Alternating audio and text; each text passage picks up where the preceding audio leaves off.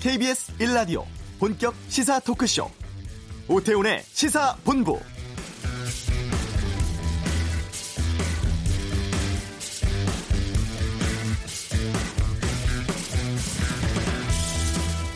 주택시장 실수요자 보호와 단기 투기 수요 억제 등을 위해 나오는 보유세 인상, 재건축 초과이익 환수제, 이러한 부동산 정책들에 대해서 다양한 평가가 나오고 있습니다. 하지만 세금 폭탄, 거래 절벽, 재건축 위기. 이러한 부정적인 단어를 사용해서 주요 일간지와 경제지들은 하루에도 몇 건씩 관련 기사를 쏟아내고 있죠. 부동산 시장에 부정적인 일이 일어났고 마치 우리 삶에도 부정적인 영향을 미칠 것 같은 불안감을 느끼게 만드는 이러한 뉴스들을 다시 짚어봐야 한다고 주장하는 분들이 있습니다. 오태훈의 시사본부 잠시 후에 주요 일간지와 경제지들의 부동산 관련 보도를 분석한 결과 그리고 그 이면에 담긴 이유에 대해 살펴보는 시간 갖겠습니다.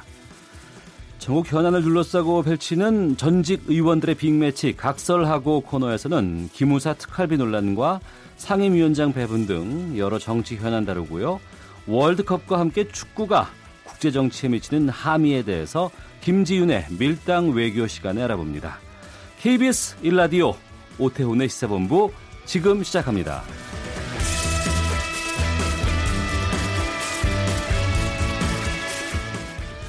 오후를 여는 당신이 꼭 알아야 할 이 시각 가장 핫하고 중요한 뉴스 김기화 기자의 방금 뉴스 시간입니다. KBS 보도국 김기화 기자와 함께합니다. 어서 오십시오. 안녕하세요. 예. 싱가포르 방문 중인 문재인 대통령이 종전 선언을 언급했는데 어떤 내용입니까? 네, 이 싱가포르 현지의 언론과의 이 사전 인터뷰 선 얘기인데요. 종전 시기에 어, 종전 선언의 시기와 형식에 대해서 현재 남북 북미 간의 추가 협의가 계속되고 있다라고 말했습니다. 네. 그리고 이 종전 선언은 항구적 평화 정착 과정을 견인할 이정표다라고 말했습니다. 언제쯤 한다는 거예요? 네, 일단 판문점 선언 합의대로 올해 안에 이 종전 선언을 하는 것이 목표다라고 재차 강조했어요. 예, 청와대 안팎에서는 이제 곧 유엔 총회가 열리는 오는 9월 어, 뉴욕에서 이 종전선언이 이루어지지 않겠냐라고 조심스럽게 다짐하고 있습니다. 아, 문 대통령은 또 이 주한미군 철수 문제와 관련해서 주한미군 문제는 한미동맹의 문제지 북미 간 비핵화 협상과는 어, 여기서 논의될 의자가 아니다라고 분명히 말했습니다. 어, 대화를 지속하기 위해서 신뢰 구축 차원에서 한미 연합 훈련을 유예한 거지 아, 주한미군의 주둔 관련 문제는 다른 차원이다라는 겁니다. 네. 그 기무사 계엄령 관련 속보 있죠? 네, 그렇습니다. 어, 오늘 이 개, 기무사 계엄령 관련해서 어, 국방부 장관 또 각군 참모총장, 합참의장, 민간 위원들이 긴급 대책 회의를 엽니다. 아, 지금 어, 내란 음모라고까지 얘기가 나오고 있죠. 기무사의 어, 계엄령 관련 문건까지 공개가 되면서 과연 군 자체 내부적으로 개혁 의지가 있냐, 개혁할 수 있겠냐 이런 회의론까지 나오고 있어요. 그래서 오늘 오후 열리는 군인 복무정책 심의위원회에서 어, 국방부 장관, 합참의장, 육해공 참모총장, 해병대 사령관, 민간위원 6명 등 모두 12명이 참석해서 회의를 진행합니다. 네. 긴급 대책 회의에서 어떤 논의가 이루어지는 거예요? 네, 안건이 지금 시급한 게 크게 두 가지인데요. 예. 군내 성폭력 방지 대책 그리고 어, 기무사 계엄령 검토 문건 등과 관련된 대응책입니다. 기무사의 수사권, 정보 활용 등 이, 이런 것을 좀 대폭 축소하는 내용의 개혁 방안 등이 노인이 될 것으로 보이는데요. 이번 긴급회의는 지난 4일에 민간위원들이 요청을 해서 소집이 됐고요. 각 군의 참모총장들도 사안의 시급성을 감안해서 전원 참석합니다. 네. 기무사가 세월호 관련 문건을 작성한 게 어제 공개가 됐는데 그렇습니다. 세월호 희생자들을 수장시키자는 제안을 한 것으로 알고 있습니다. 네. 이 문건이 언제 작성된 건지 좀 알려주세요. 네, 먼저 이 문건은요 세월호 당시 이제 실종자 수색이 어느 정도 답보 상태에 빠졌던 2014년 6월 3일이라고 문건이 딱 써 있어요. 네. 문건을 보면요 어, 세월호 선체를 그때 뭐 인양하자 그 당시에 막 광화문에서도 뭐 진실을 인양하자 이런 시위도 많이 있지 않았습니까? 그런데 만약에 당시에 세월호 선체가 인양이 돼버리면 정부가 발표한 탑승자 수 그리고 인양 후에 밝혀진 실제 탑승자 수가 다를 수도 있다. 그러면 우리 정부가 비난받을 수 있다. 이런 얘기가 써 있습니다. 또 침몰 이후에도 희생자들이 상당 기간 생존했다는 흔적이 발견되면은 또 초동 조치가 어, 제대로 되지 않았다. 이런 정부에 대한 비난이 증가할 것이기 때문에 이런 인양을 반대하는 여론을 키워야 된다. 이런 게 이 문건에서 드러난 겁니다. 그야말로 이게 정부 보위만 생각한 거 아니겠습니까? 그렇죠. 또 게다가 구체적으로는 실종자 가족들한테 인양이 불필요하다는 공감대를 확산시켜야 한다는 얘기도 나와 있습니다. 인양 비용만 최소 2천억 원에 기간도 6개월이나 걸릴 거다 이렇게 인양의 비현실성을 홍보하는 방법을 제시했는데요. 네. 당, 이번에 제 이번에 세월호 인양했지만 인양하는데 3일 걸리지 않았습니까? 일부러 이런 어, 내용을 어, 홍보시키려는 것으로 볼 수 있습니다. 네. 뭐 내용이 다 문제지만 희생자들을 수장시키자는 내용은 이건 말도 안 되는 거 아니겠어요? 사실 이 부분에 사실 어제부터 오늘까지 가장 분, 어, 어, 사람들의 분노를 자아내고 있는 부분이라고 할 수 있겠는데요. 2014년 6월 7일에 청와대에 해상 추모공원을 조성하자라고 제언했다고 문건에 적시되어 있습니다. 이게 이제 뭐를 모델로 한 거냐면 2000, 아니, 1941년에 아, 진주만 공습으로 침몰한 미 해군 전함 에리조나호 기념관을 예로 든 건데요. 네. 이렇게 시체를 바다에 흘려보내거나 가라앉히는 이런 수장 같은 수장이라는 것이 오랜 장례법 중 하나다. 그래서 음. 이렇게 장례를 지내버리면 그 다음부터는 뭔가 어, 더 이상 이거에 대한 논란이 없을 것이다라는 얘기입니다. 이걸 왜 기무사가 걱정을 하는지에 대해서도 참 황당하기도 합니다만. 맞습니다. 이런 주장에 그 당시 박근혜 청와대가 교감을 했다고 볼 수 있는지가 궁금하거든요. 그게 사실 좀 어디까지 보고가 되었는지 예. 어디까지 알고 있었는지 이게 좀 핵심이라고 할 수 있는데요. 예. 어, 고음 김영한 민정수석이 남긴 비망론에 음. 비망록에 어, 그런 내용이 담겨 있습니다. 비망록에는 당시 김기춘 비서실장 등이 시신 인양을 했을 경우에는 정부 책임과 부담으로 돌아온다라는 얘기를 했다라고 써 있습니다. 네. 이따른 기무사 관련, 관련 의혹이 계속 나오고 있지 않습니까? 그래서 이에 대해서 정치권도 여야, 여야 할 것 없이 기무사가 본연의 역할을 넘어선 행위다라고 보고 있습니다. 네. 안철수 전 후보가 오늘 거취에 대한 입장 밝히기로 했죠. 그렇습니다. 오늘 오후 2시부터 여, 서울 여의도에 있는 한 커피숍에서 기자 간담회를 가질 예정입니다. 지방선거 패배 이후에 한 달 만에 공식 입장 밝히는 자리인데요. 네. 8월 어, 말에 독일 연수 떠나는 방안이 가장 유력하다고 합니다. 네. 그 국정원 특수활동비 상납 관련 혐의를 받고 있는 문고리 3인방의 1심 선고가 오늘 내려집니까? 네, 그렇습니다. 이 박근혜 대통령에게 보고가 들어가려면 이 사람들을 무조건 통해야 된다라고 해서 문고리 3인방이라 불리죠. 네. 이재만, 안봉근, 정호성 전 비서관인데요. 이들이 박 박전 대통령이 국정원으로부터 특수활동비 수십억 원을 상납받는데 관여한 혐의를 받고 있습니다. 앞서 검찰은요, 이재만 안봉근 전 비서관에게 각각 징역 5년과 벌금 18억 원, 그리고 정 전 비서관에게는 징역 4년과 벌금 2억 원을 구형을 했는데요. 어, 오늘 선고에 따라서 어떻게 될지 어, 나올 것 같습니다. 아, 박전 대통령의 이 특활비 뇌물수수 관련 혐의 1심 선고 공판은 오는 20일에 열립니다. 네. 그 판문점에서 오늘 북미 간 실무 협상 있지 않습니까? 그렇습니다. 유해 송환 관련된 건인데요. 예. 북미 양 측이 오늘 오전 판문점에서 이 관련 협의를 진행을 했습니다. 아, 미국 측에서는 이 국방부에 전쟁 포로 실종자 확인국 지난번에 이런 게 있다고 말씀드렸죠. 네. 이 관계자 그리고 어, 싱가포르 어, 협의에서 어, 북미 정 어, 북미 정상회담 회담, 에서이 실무팀을 맡았던 관계자들이 참석을 해서 어, 송환 방식 그리고 일정을 협의한 것으로 알려졌습니다. 아직 관련 내용은 공식 발표가 안 됐는데요. 네. 앞서 이제 주말 지난 주말 방북했던 폼페이오 국무장관이 관련 회의를 12일에 진행할 것이라고 밝힌 바가 있죠. 네. 그래서 아마 곧 관, 뭐 련 어, 소식이 전해질 것 같습니다. 네. 한국은행이 올해 경제 성장률 전망치를 2%대로 낮췄네요. 네, 낮췄어요. 이게 아무래도 이 경기가 좀 안 좋아서 그런 거라고 할 수 있겠는데요. 네. 어, 2.9%로 낮췄습니다. 기존 음. 전망치는 3%였는데요. 0.1% 포인트 낮춘 거죠. 어, 이 앞서서 또 금융통화위원회도 이 기준 금리를 현 수준인 연 1.5%로 유지하기로 결정을 했습니다.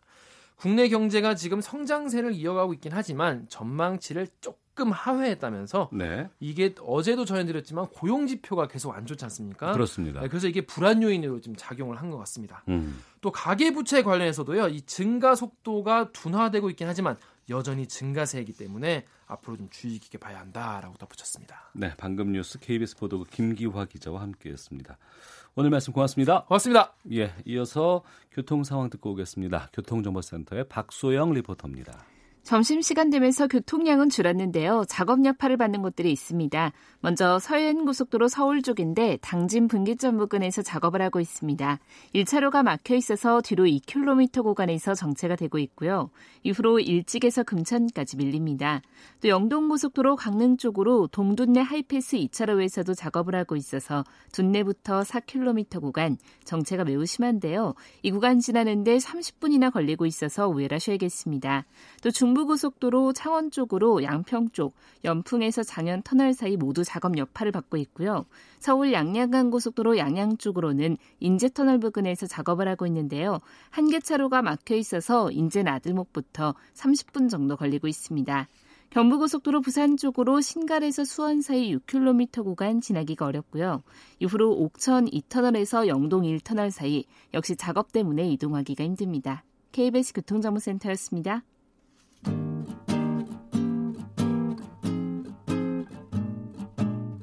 KBS 1라디오 오태훈의 시사본부 여러분의 참여로 더욱 풍성해집니다.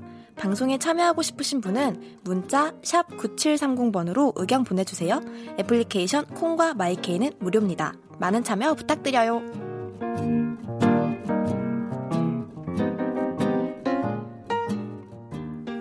네, 오태훈의 시사본부의 윤지아 작가 목소리로 여러분께 소개를 좀 드렸습니다.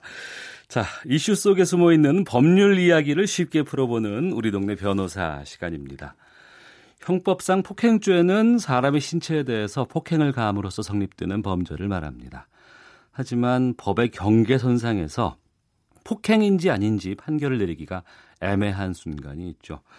아, 복잡 미묘한 폭행죄 세계에 대해서 말씀 나눠보겠습니다.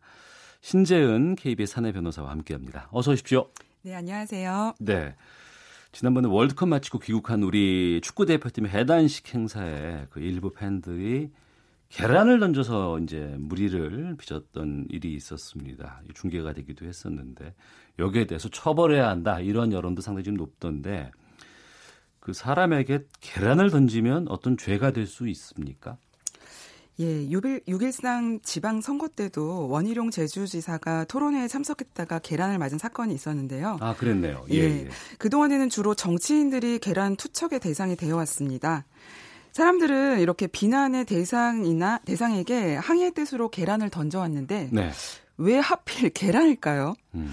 아마도 제가 생각하기에는 계란은 맞아도 다치지 않는다는 게 가장 큰 이유일 것 같고요. 네. 또 계란을 맞는 순간 이게 퍽 촉촉하고 터져 흐르는 그 비주얼 음. 그리고 비릿한 냄새 이런 것들이 아마 모욕감을 주기에 적격이라고 보았기 때문일 것 같습니다. 네. 그런데 이렇게 던진 계란 사람에게 계란을 던지는 행위는 폭행죄가 성립할 수 있습니다. 아, 폭행죄가 될 수 있다. 네. 음. 우리는 보통 폭행이라고 하면 사람을 때리는 것만을 생각하게 되는데요. 예. 법적 개념으로 폭행이라는 것은 사람의 신체에 대해서 유형력을 행사하는 것을 말합니다. 음. 따라서 때리는 거 말고도 신체에 대한 유형력 행사는 폭행죄가 될 수 있습니다. 네. 예를 들어서 사람에게 돌을 던지거나 또 침을 뱉거나 음. 물을 뿌리고 멱살을 잡거나 또 머리카락이나 수염 같은 걸 잘라버리는 것도 폭행죄가 될 수 있습니다. 예. 계란, 달걀. 달걀로 지칭하는 게 좀 나을 것 같아서요. 아, 예. 그 달걀을 그 손흥민 선수 발 앞에 이제 던졌어요. 떨어지는 곳이 이제 바로 그 곳인데. 네. 그 선수가 맞지는 않았거든요. 그렇죠. 이 달걀이 그 튀긴 했지만 맞지 않았을 때 이런 경우도 폭행죄가 가능합니까? 예, 이런 부분도 이제 일반인들이 다르게 생각을 할 수 있는 부분인데요. 예. 폭행죄에서 이 유형력의 행사라는 거는 사람의 신체에 대해서 가하여 지기만 하면 되고 음. 반드시 접촉을 요하는 것은 아닙니다. 예. 따라서 이게 돌을 던졌는데 명중하지 않았다거나 음. 이 사건처럼 계란을 던졌는데 그냥 발 앞에 떨어지고 말았다 네. 이런 경우에도 폭행죄가 될 수 있습니다. 예, 그러니까 우리 그 뭐 요즘은 좀 많이 안 그렇습니다만 네. 옛날에 졸업식 같은 거 할 때 달걀 던지고 밀가루 던지고 이거 참 많이 했었거든요 예전에 네. 이런 행동도 처벌을 받을 수가 좀 있지 않을까 좀 그런 생각 드네요. 예, 뭐 친한 친구들끼리 가볍게 장난을 치는 정도라면 아마 문제가 안 될 겁니다. 음. 그러나 선배들이 후배들에게 강압적으로 계란을 던지거나 동급생끼리라도 특정 학생을 괴롭히거나 어떤 왕따시킬 목적으로 한다면 네. 폭행죄가 성립할 수 있습니다. 어. 그래서 요즘은 이런 졸업식의 강압적 뒤풀이가 또 다른 학교 폭력 문제로 대두되고 있는데요. 예. 그래서 졸업식 시즌이 되면 이런 건전한 졸업식 문화를 정착시키기 위해서 교직원들이 캠페인 캠페인을 벌이거나 경찰을 통해서 집중 단속을 벌이기도 합니다. 음. 뭐 스포츠 경기가 끝나고 나서 선수들 나갈 때 이제 주로 이제 버스를 타고 이동하지 않습니까? 네. 경기 결과 이제 불만을 좀 품은 팬들이 음. 이 버스에다가 도 달걀 던지는 경우가 종종 있었거든요. 네. 그러니까 사람한테 던지는 건 아니고 사람이 타고 있는 버스에 던지는 건 어때요? 이 폭행죄는 사람의 신체에 대해서 행해져야 합니다. 신체. 네. 어. 따라서 단순히 물건에 대한 것은 폭행죄라고 할 수가 없습니다. 네. 그래서 어떻게 방 안에 사람이 들어 있을 때 방문을 발로 쾅쾅 걷어 찬다거나 네. 이렇게 사람이 타고 있는 그냥 버스에 달걀을 던지는 행위는 음. 폭행죄에 해당하지가 않습니다. 네. 다만 이 물건에 대한 유형력 행사는 경우에 따라서 재물 손괴죄가 될 수는 있습니다. 음. 이 재물 손괴죄에서 말하는 손괴는 단순히 물건을 부수는 행위뿐 아니라 물건의 효용을 떨어뜨리는 행위, 그러니까 물건을 못 쓰게 만드는 행위도 포함하기 때문인데요. 네. 예를 들어서 어떤 멋진 그림에 낙서를 해서 걸어둘 수 없게 한다거나 예. 또 밥그릇에 이렇게 소변을 봐서 더 이상 사용할 수 없게 한다거나 어. 이런 행위들도 이제 본래 용도에 사용할 수 없게 만들기 때문에 손괴죄에 해당합니다. 네, 그러니까 버스에다가 달걀 던지는 거는 폭행죄는 되지 않고 그 대신에 재물손괴죄는 될 수 있지 않나 싶은데. 예, 이 부분은 판례의 태도로 살펴볼 필요가 있는데요. 예. 어, 해고 노동자들이 복지 투쟁을 하는 과정에서 그 회사 건물 외벽에 네. 레커 스크레, 스프레이로 낙서를 하고 계란 수십여 개를 던진 사건이 있었습니다. 예. 이 사건에서 대법원은 이 레커 스크레, 스프레이로 낙서를 한 행위는 손괴죄가 된다고 판단했습니다. 어. 건물의 미관을 심하게 해치고 원상 회복이 어렵기 때문에 음. 즉이 레커 스프레이 지우려면 도색을 싹 해야 되잖아요. 그렇죠. 그러니까 원상 네. 회복이 네. 굉장히 어렵죠. 그렇기 예, 예. 때문에 예.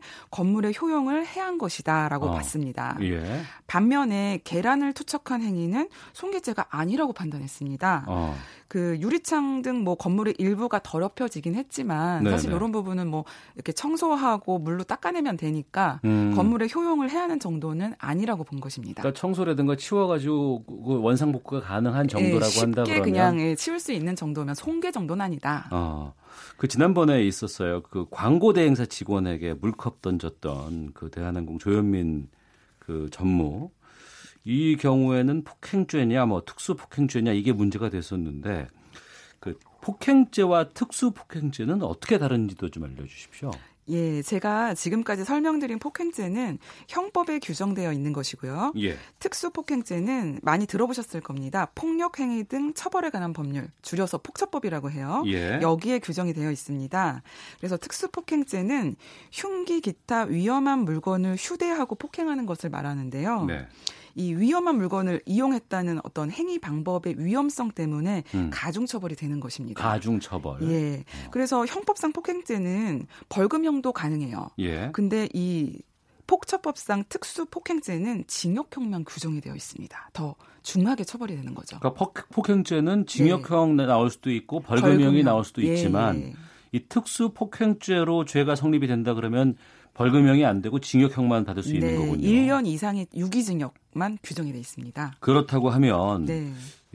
특수폭행죄에서 위험한 물건은 뭘 말하는 거죠? 예, 여기서의 위험한 물건은 간단히 말해서 사람을 살상할 수 있는 물건을 얘기합니다. 예. 근데 이 위험한 물건에 해당되느냐의 여부는 이리적으로 판단하기는 좀 어렵고요. 어. 구체적인 사안으로 들어가서 예. 어떤 물건의 성질과 사용 방법 등을 종합해서 사회 통념에 따라서 이렇게 판단을 해야 합니다. 사회 통념에 따라. 예. 어. 그래서 이제 구체적으로 판례가 위험한 물건에 해당한다고 판시한 사례들을 살펴보면요. 예, 예.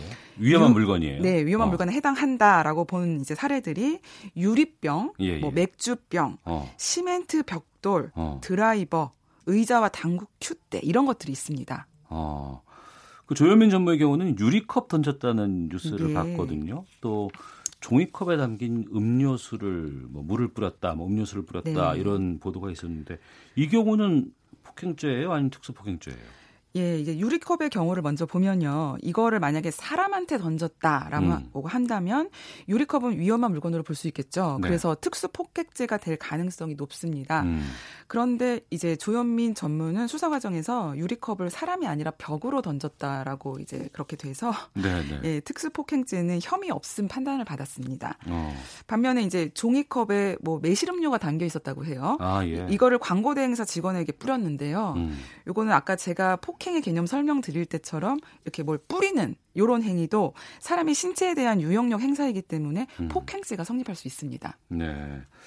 자, 앞서 이제 우리 축구 대표팀 얘기를 좀 꺼냈었는데 이 축구 대표팀에게 달걀 투척한 가해자를 처벌해 달라 뭐 이런 여론들도 꽤 나오고 있는 것 같은데 그 이분 같은 경우는 폭행죄로 처벌 받을 수 있어요? 구체적으로? 예, 폭행죄는요. 반의사 불벌죄입니다. 반의사 불벌죄. 불벌죄. 예. 이게 무엇이냐 하면 피해자가 가해자의 처벌을 원하지 않는다. 음. 즉 이거를 처벌 불원 의사라고 하는데요. 네. 이러한 의사를 표시하면 음. 폭행죄로 처벌을 할 수가 없게 됩니다. 그러니까 우리 축구 대표팀이 아, 이 정도는 제가 감당할 테니 네. 처벌하지 마십시오라고 네. 얘기하면은 안 되는 거군요. 그렇습니다. 어. 그래서 만약에 피해자가 이런 수사 단계에서 예. 처벌 불원 의사를 표시한다면 공소권 없음으로 사결이, 사건이 종결되고요. 음. 만약에 재판으로 넘어간 단계에서 이런 의사 표시를 했다 그러면 공소기각 판결로 사건이 이제 끝나게 됩니다. 네. 그래서 다시 사례로 돌아가서 살펴보면요. 조현민 전무 같은 경우 아까 종이컵 음료수 뿌린 거는 폭행죄가 될 수 있다고 말씀드렸는데요. 예, 예. 이때 요 음료수를 맞은 피해자 두 명이 예. 처벌 불원 의사를 밝혔습니다. 어. 그래서 이 폭행죄 부분은 공소권 없음으로 처리가 되고 예. 이제 기타 업무방해죄 요 부분만 이제 검찰로 송치가 됐다라고 합니다. 음. 그리고 이제 축구 대표팀 같은 경우에는 네. 어, 또 이제 이 대한축구협회가 통 크게 가해자에 대해서 처벌 불원 의사를 또 밝혔다고 합니다. 음. 그래서 가해자는 폭행죄 처벌은 피할 수 있게 되었는데요. 이 축구 대표팀의 선처로 당장 처벌을 모면하기는 했지만 어쨌든 이 가해자 진지한 반성이 필요해 보입니다. 아, 그럼요. 예. 달걀 투척 행위가 폭행죄 성립이 될지에 대해서 우리 동네 변호사에 살펴봤습니다. 아, 신재은 KBS 하나 변호사와 함께했습니다. 말씀 고맙습니다. 네, 감사합니다. 헤드라인 뉴스입니다. 한국은행은 올해 경제 성장률 전망치를 2%대로 낮췄습니다. 기준금리는 연 1.5%로 동결했습니다. 김동연 부총리 겸 기획재정부 장관은 고용지표 부진은 우리 경제에서 매우 아픈 부분이며 일자리 상황이 금융위기 이후 가장 엄중한 상황이라고 말했습니다. 트럼프 미국 대통령은 6.12 싱가포르 북미 정상회담에서 이뤄진 비핵화 합의를 여전히 신뢰하고 있다고 펜스 미국 부통령이 밝혔습니다. 우리 국민의 건강 지수는 대체로 양호한 편이지만 건강하다고 생각하는 비율은 OECD 회원국 국민 중 최하위인 것으로 조사됐습니다. 담배를 피우는 청소년 가운데 절반가량이 편의점이나 가게에서 담배를 직접 사는 것으로 조사됐습니다. 지금까지 헤드라인 뉴스 정원 나였습니다.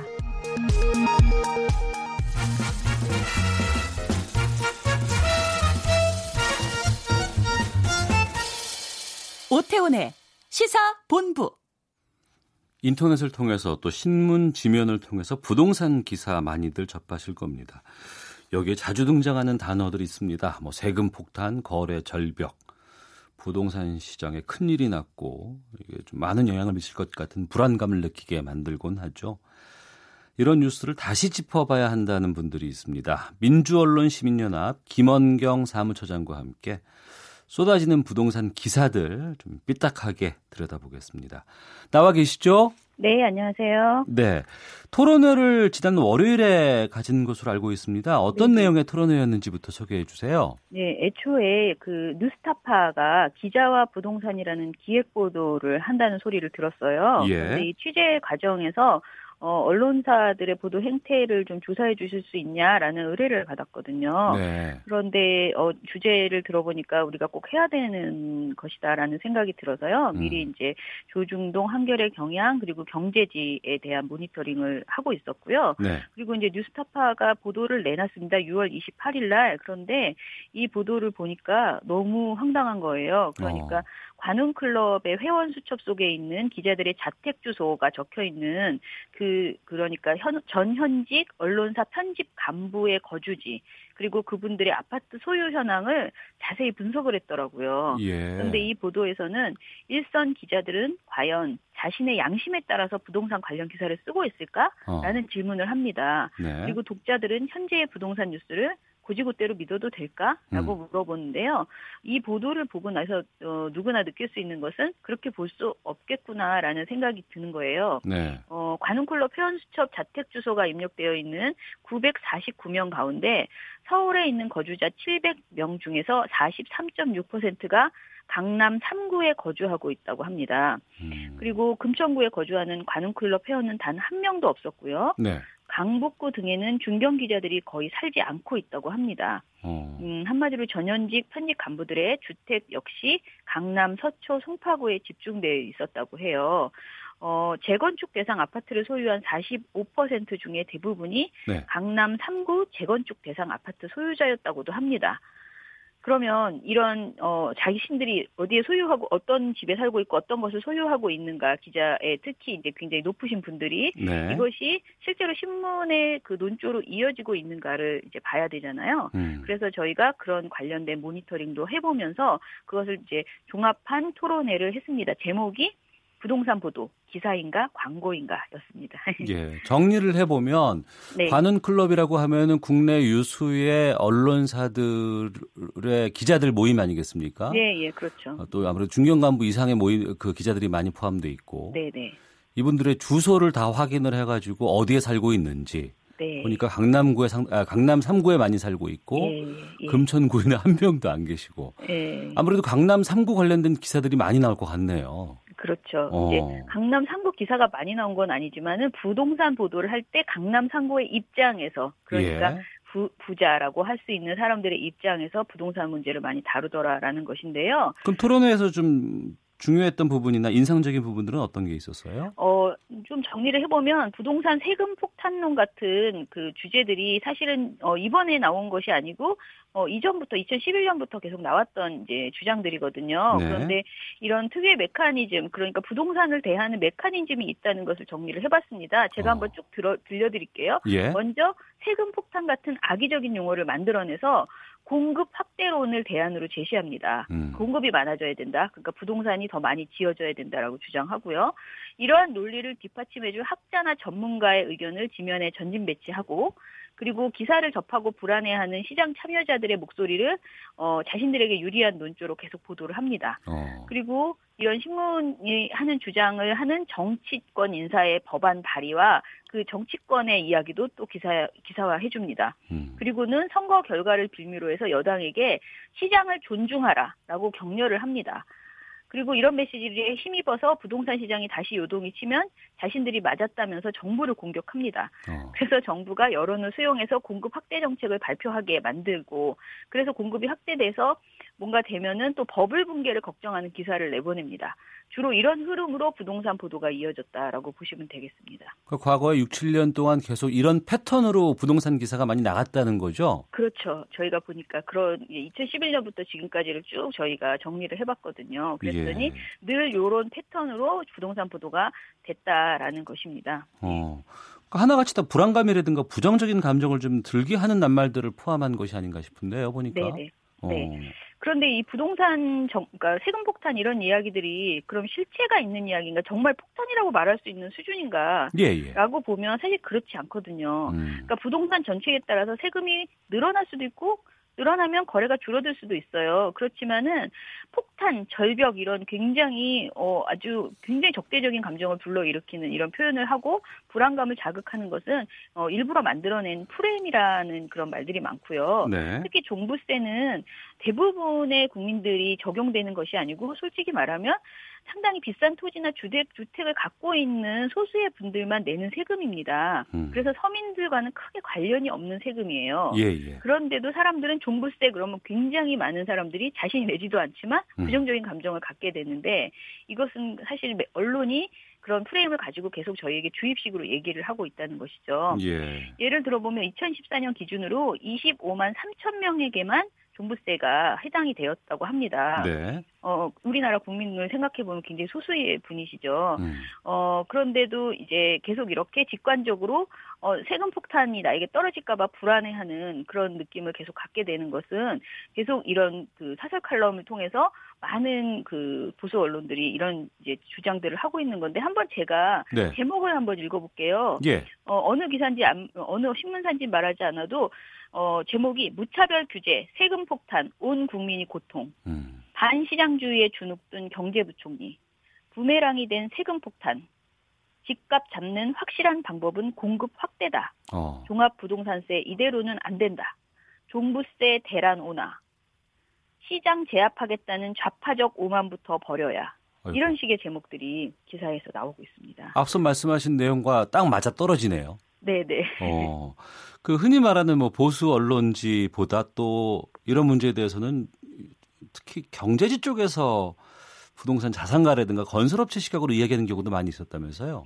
네, 그 저희가 조사를 해보니까 조중동이라고 우리가 이제 주로 말하는 이제 보수 어, 종합일간지들보다 음. 오히려 경제지의 목소리가 더 크지 않나라는 생각까지 들었는데요. 네. 어, 최영길 한국외대 미디어 커뮤니케이션 학부 교수팀이 저희 이제 이번 분석을 담당해 주셨는데 문재인 정부의 파리 부동산 대책 이후에 재건축 초과 이익 환수제 등에 대해서 주요 일간지의 보도를 분석했어요. 그런데 한겨레와 경향을 제외한 보수 언론과 경제신문이 모두 보유세에 대해서 부정적인 관망적 태도를 보였다는 것입니다. 네. 사실은 파리 부동산 대책에서는 보유세 이야기는 사실 나오지도 않았었어요. 어. 그런데 미리 어, 부동산 대책이 나오자마자 사실 지금 종합 그 그러니까 보유세는 이번에 며칠 전에 발표됐잖아요. 그러니까 8월 2일 종합 부동산세는 작년 얘기 아니에요. 그러니까요. 어. 예. 어. 네. 그런데 그때부터 보유세에 대해서 막 걱정하면서 부정적인 관망을 내놨다는 것이죠. 예. 그런데 조중동 등 이 보유 보수 보수 언론이 보유세 문제에 집중하는 태도를 보이고 경제지는 강남 3구의 이슈인 초과 이익 환수제에 큰 관심을 기울였다고 합니다. 어. 그러니까 약간의 차이가 있는데 초, 초과 이익 환수제는 이제 재건축 등을 대상으로 해서 좀더 그렇죠. 많이 되는 거잖아요. 그러니까 어, 경제지는 조금 더 강남 3구에 초점을 맞춰서 프레임을 잡더라라고 저희 분석 결과 나왔고요. 음. 어, 정보원의 소속을 기준으로 나눠 보면 조선일보와 한국경제의 경우에는 어, 보도 내에 있는 정보원이죠. 취재를 네. 할때 이렇게 인터뷰해 주시는 분들이 금융업계 정보원의 활용이 가장 많았다고 합니다. 음. 그래서 조선일보는 29%, 한국경제는 23%였고요. 동아일보의 경우에는 부동산 업계 정보원의 비율이 27%로 가장 높았습니다. 그러니까 부동산 교수, 뭐 부동산학과 교수, 그리고 실제로 부동산에 종사하시는 업계 분들 네. 이런 분들을 가장 인터뷰를 많이 했다는 것이죠. 음. 어 그래서 전체적으로 보면 교수를 비롯한 전문가의 정보율이 정보원 비율이 굉장히 다들 높게 나타났다는 것인데요. 어. 물론 이 정보원의 이제 어떤 성향이나 이런 것들은 계속 부동산은 굉장히 계속 어 어, 뭔가 잘 돼야 되고 지, 높아져야 된다라는 개념으로 가지고 있다. 그래서 부동산 업계의 목소리를 대변하는 그런 내용들이 많았다. 이렇게 볼 수 있는 거죠. 네. 부동산 관련 광고도 영향을 끼치고 있다. 이건 무슨 얘기예요? 어, 사실 이 지적은 저희가 예전부터 했어요. 예, 를 들면 2005년에요. 민원연이 주요 일간지 부동산 광고 실태조사라는 제목의 보고서를 낸 적이 있는데요. 예. 2005년 3월부터 5월까지 3개월간 조선중앙 어, 동아 한겨레 이렇게 주요 일간지의 부동산 광고 실태 조사를 해봤거든요. 네. 그랬더니 전체 광고 지면에서 조중동은 부동산 광고가 차지하는 비율이 22.7%에서 22.1%, 거의 전체 광고의 5분의 1이 부동산 광고였습니다. 네. 어, 이에 반해서 그 당시에는 경향 한결에는 그 절반에도 못 미치는 수준이었습니다. 음. 한마디로 어, 신문사들은요 부동산 광고가 굉장히 큰 비중을 차지하고 있는 수입원이다라고 네. 이렇게 볼 수 있고요. 그러다 보니까 아무래도 계속 부동산이 잘 돼야 되는 음. 그런 입장을 가지고 있는 것이 아닌가라고 이렇게 저희가 이제 연관을 했던 것이죠. 네. 네. 저희가 주요 일간지 경제지를 주로 말씀을 좀 나눠봤습니다만 네. 그 KBS, MBC, SBS와 같은 지상파 방송은 어땠어요? 어, 사실 저희가 방송보도 모니터까지는 모니터를 못했고요. 예. 저희가 이제 최근에도 계속 보는데 사실 어, 신문처럼 아주 노골적으로 신문은 굉장히 부동산 광고를 그대로 기사화하는 것 같은 그런 음. 보도들이 많은데요. 네. 신문 아니, 방송 같은 경우에는 그 정도로 노골적인 경우는 없지만은 음. 저희가 보기에 특정 KM은 아니고요. 종편에서는 네. 어, 특정 지역의 부동산을 막 홍보하기 위해서 뭐 굉장히 그 공을 들이는 이런 보도들이 계속 지적이 되고 있어요. 그런데 네. 이것이 과연 어떤 뭐 협찬이나 돈을 받고 하는 것인지 정말 무슨 그 뭐 편집국에서 그런 판단을 하고 이 지역을 올리겠다고 해서 하는 것인지는 모르지만 정상적이지 않은 보도들이 부동산 관련 보도들이 나오고 있는 것은 사실이에요. 네. 그 관련한 그 취재를 한 그 뉴스타파의 최경련 기자가 이런 글을 썼더라고요. 강남 아파트 사는 편집 간부가 강북 네. 원룸 사는 신입 기자에게 강남 아파트 규제책을 비판하는 기사를 쓰게 하는 구조. 네. 이 의견에 동의하십니까? 예, 그런 구조가 있는 건 사실이죠. 왜냐하면 기자들 대부분이 아직 이제 이제 신입 기자들은 네. 아직 집을 강남에 있는 집을 장만하는 것은 사실 뭐 금수저라고 말하는 그런 분들 빼고는 없을 텐데 예. 계속 강남의 입장에서 마치 자신이 어 종부세를 엄청 많이 내야 되는 사람인 것처럼 기사를 쓰고 걱정하는 기사를 써내고 있는 것이잖아요. 음. 어 제가 보기에는 굉장히 타당한 말이고요. 네. 저희가 이번에 종부세 때문에 이제 굉장히 언론들이 시끄러웠는데요. 사실 이번 종 종부세 인상에 대해서 이제 다시 한번 얘기를 해보면 사실 그닥 이렇게 효과적으로 올린 것도 아니다. 그러니까 음. 한겨레 같은 경우에는 이건 시중만 낸 인상이다라는 지적을 하고 있어요. 네. 그런데 오히려 어 이제 보수 언론에서는 그렇지 않다. 너무나 막막하고 너무 불안하고 화가 난다. 음. 어, 이 종부세 인상 때문에 그런 보도를 하거든요. 제가 하나 예를 들어볼게요. 중앙일보에서 7월 5일 날 4년 뒤 종부세 100만 원대야 더 내야 대출 끼고 산 1주택자가 투기자냐라는 제목의 기사를 냈어요. 음. 근데 이 보도를 보면은 요 최근의 모든 보도의 사례가 너무나 재미있는 게 어, 강남에 살고 있는 분들의 애환을 담는 이런 인터뷰들이 굉장히 많아요. 네. 그런데 1가구1주택자인데 내가 투기와 무슨 상관이 있냐라고 화를 막 내는 음, 음, 강남 음. 주민의 인터뷰를 담았는데 이분이 네. 서울 서초구 반포동에 40평 상당의 아파트를 소유하고 있다. 어. 지금 음. 어, 그렇게 얘기를 하면서 그런데 현재 종부세를 180만 원을 내는데 내년에는 210만 원으로 어, 오른다. 어. 지금 이제 바뀐 것 때문에 예. 그런데 집값이 올랐다고는 하지만 내 손에 쥔 돈이 없는데 이렇게 세금을 늘려도 되느냐라는 음. 분노를 하고 있는 거예요. 이런 식의 내용입니다. 사실 근데 저희가 보면 40평대 상당의 반포구에 있는 아파트, 그러니까 반포동 아파트라면 약 30억대 정도의 아파트더라고요. 예. 그런데 1년에 180에서 210으로 오른 거예요. 음. 한번 내는 돈이. 이제 마무리 주셔야 될 것 같아요. 예. 네, 그래서 이런 식의 보도들이 너무 많다는 거죠. 음. 그러니까 실제로 보도의 시각이 강남 주민, 그리고 집값이 오르기를 바라는 그러니까 그 소수의 그 시각에 집중해서 알겠 부동산 보도들이 되고 있습니다. 예, 예. 부동산 관련한 보도 청취자들께서 좀 어, 냉정한 시각으로 좀 바라보셨으면 하는 그런 마음 갖도록 하겠습니다. 오늘 말씀 고맙습니다.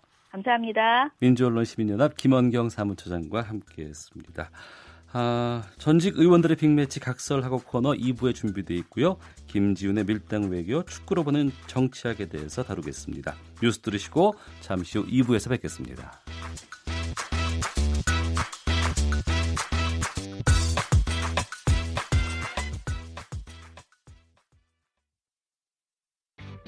야, 아 왜? 점심시간에 뭐하냐? 자야지. 야, 그러지 말고 이거 한번 들어봐. 아, 뭔데?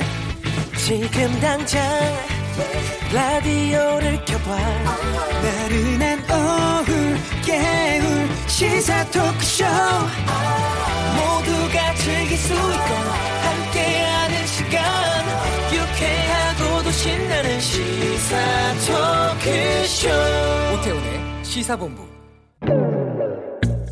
직책과 권력을 사용하여 집요하게 압박하고 될 때까지 채용을 챙기는 것은 국회의원으로서의 명백한 어, 권력 남용이며 대한민국의 청년들과 부모들을 기만하고 우롱하는 것입니다.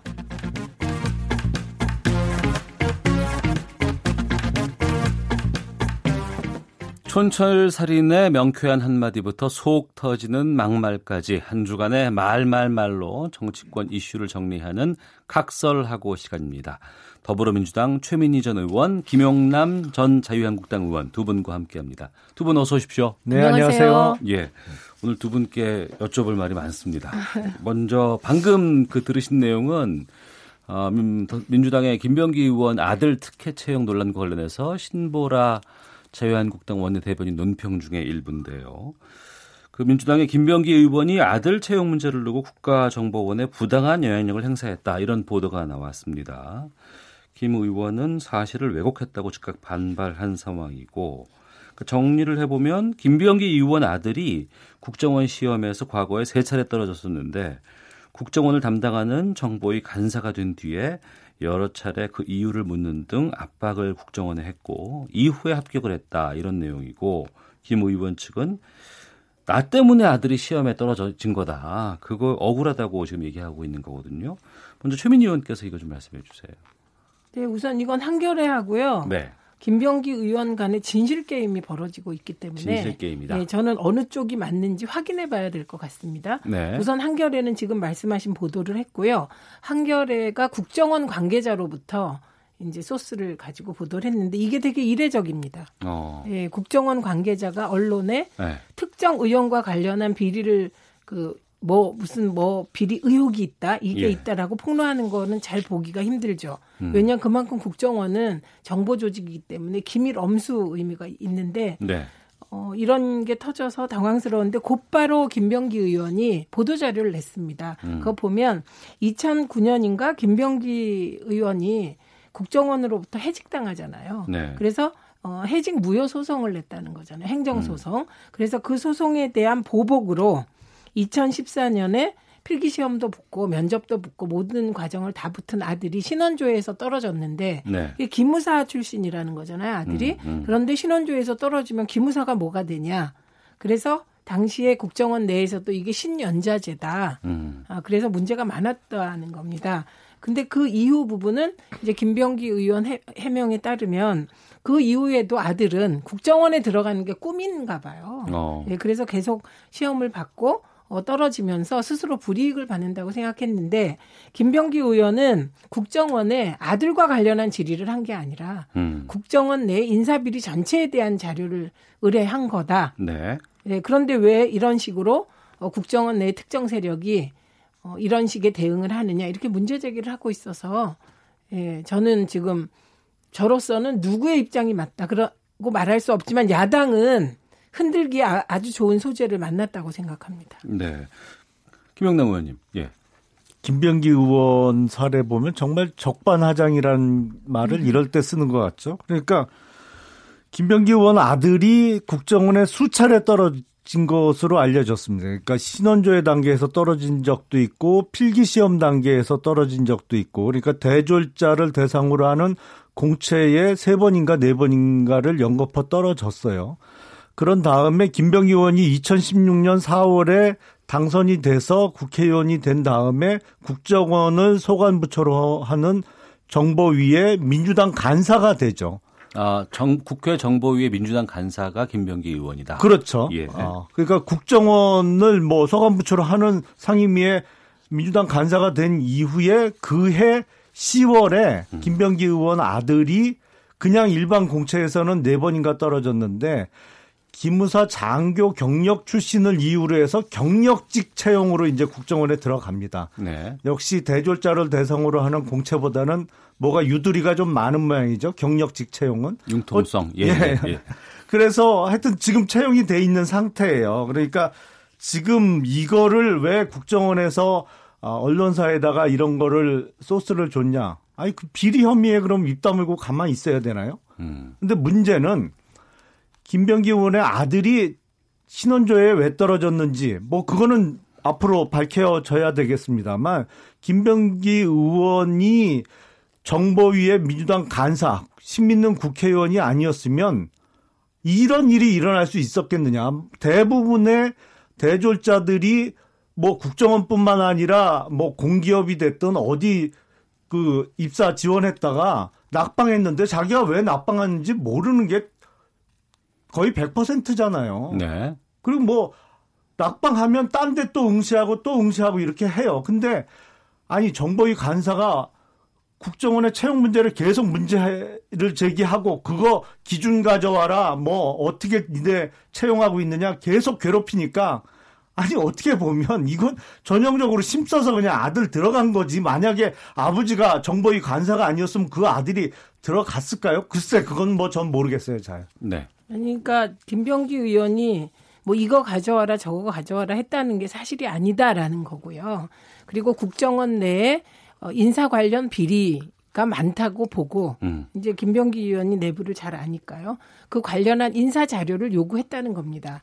그 요구 자료에 아들이 있었는지 없었는지 뭐 확인할 길이 없고요.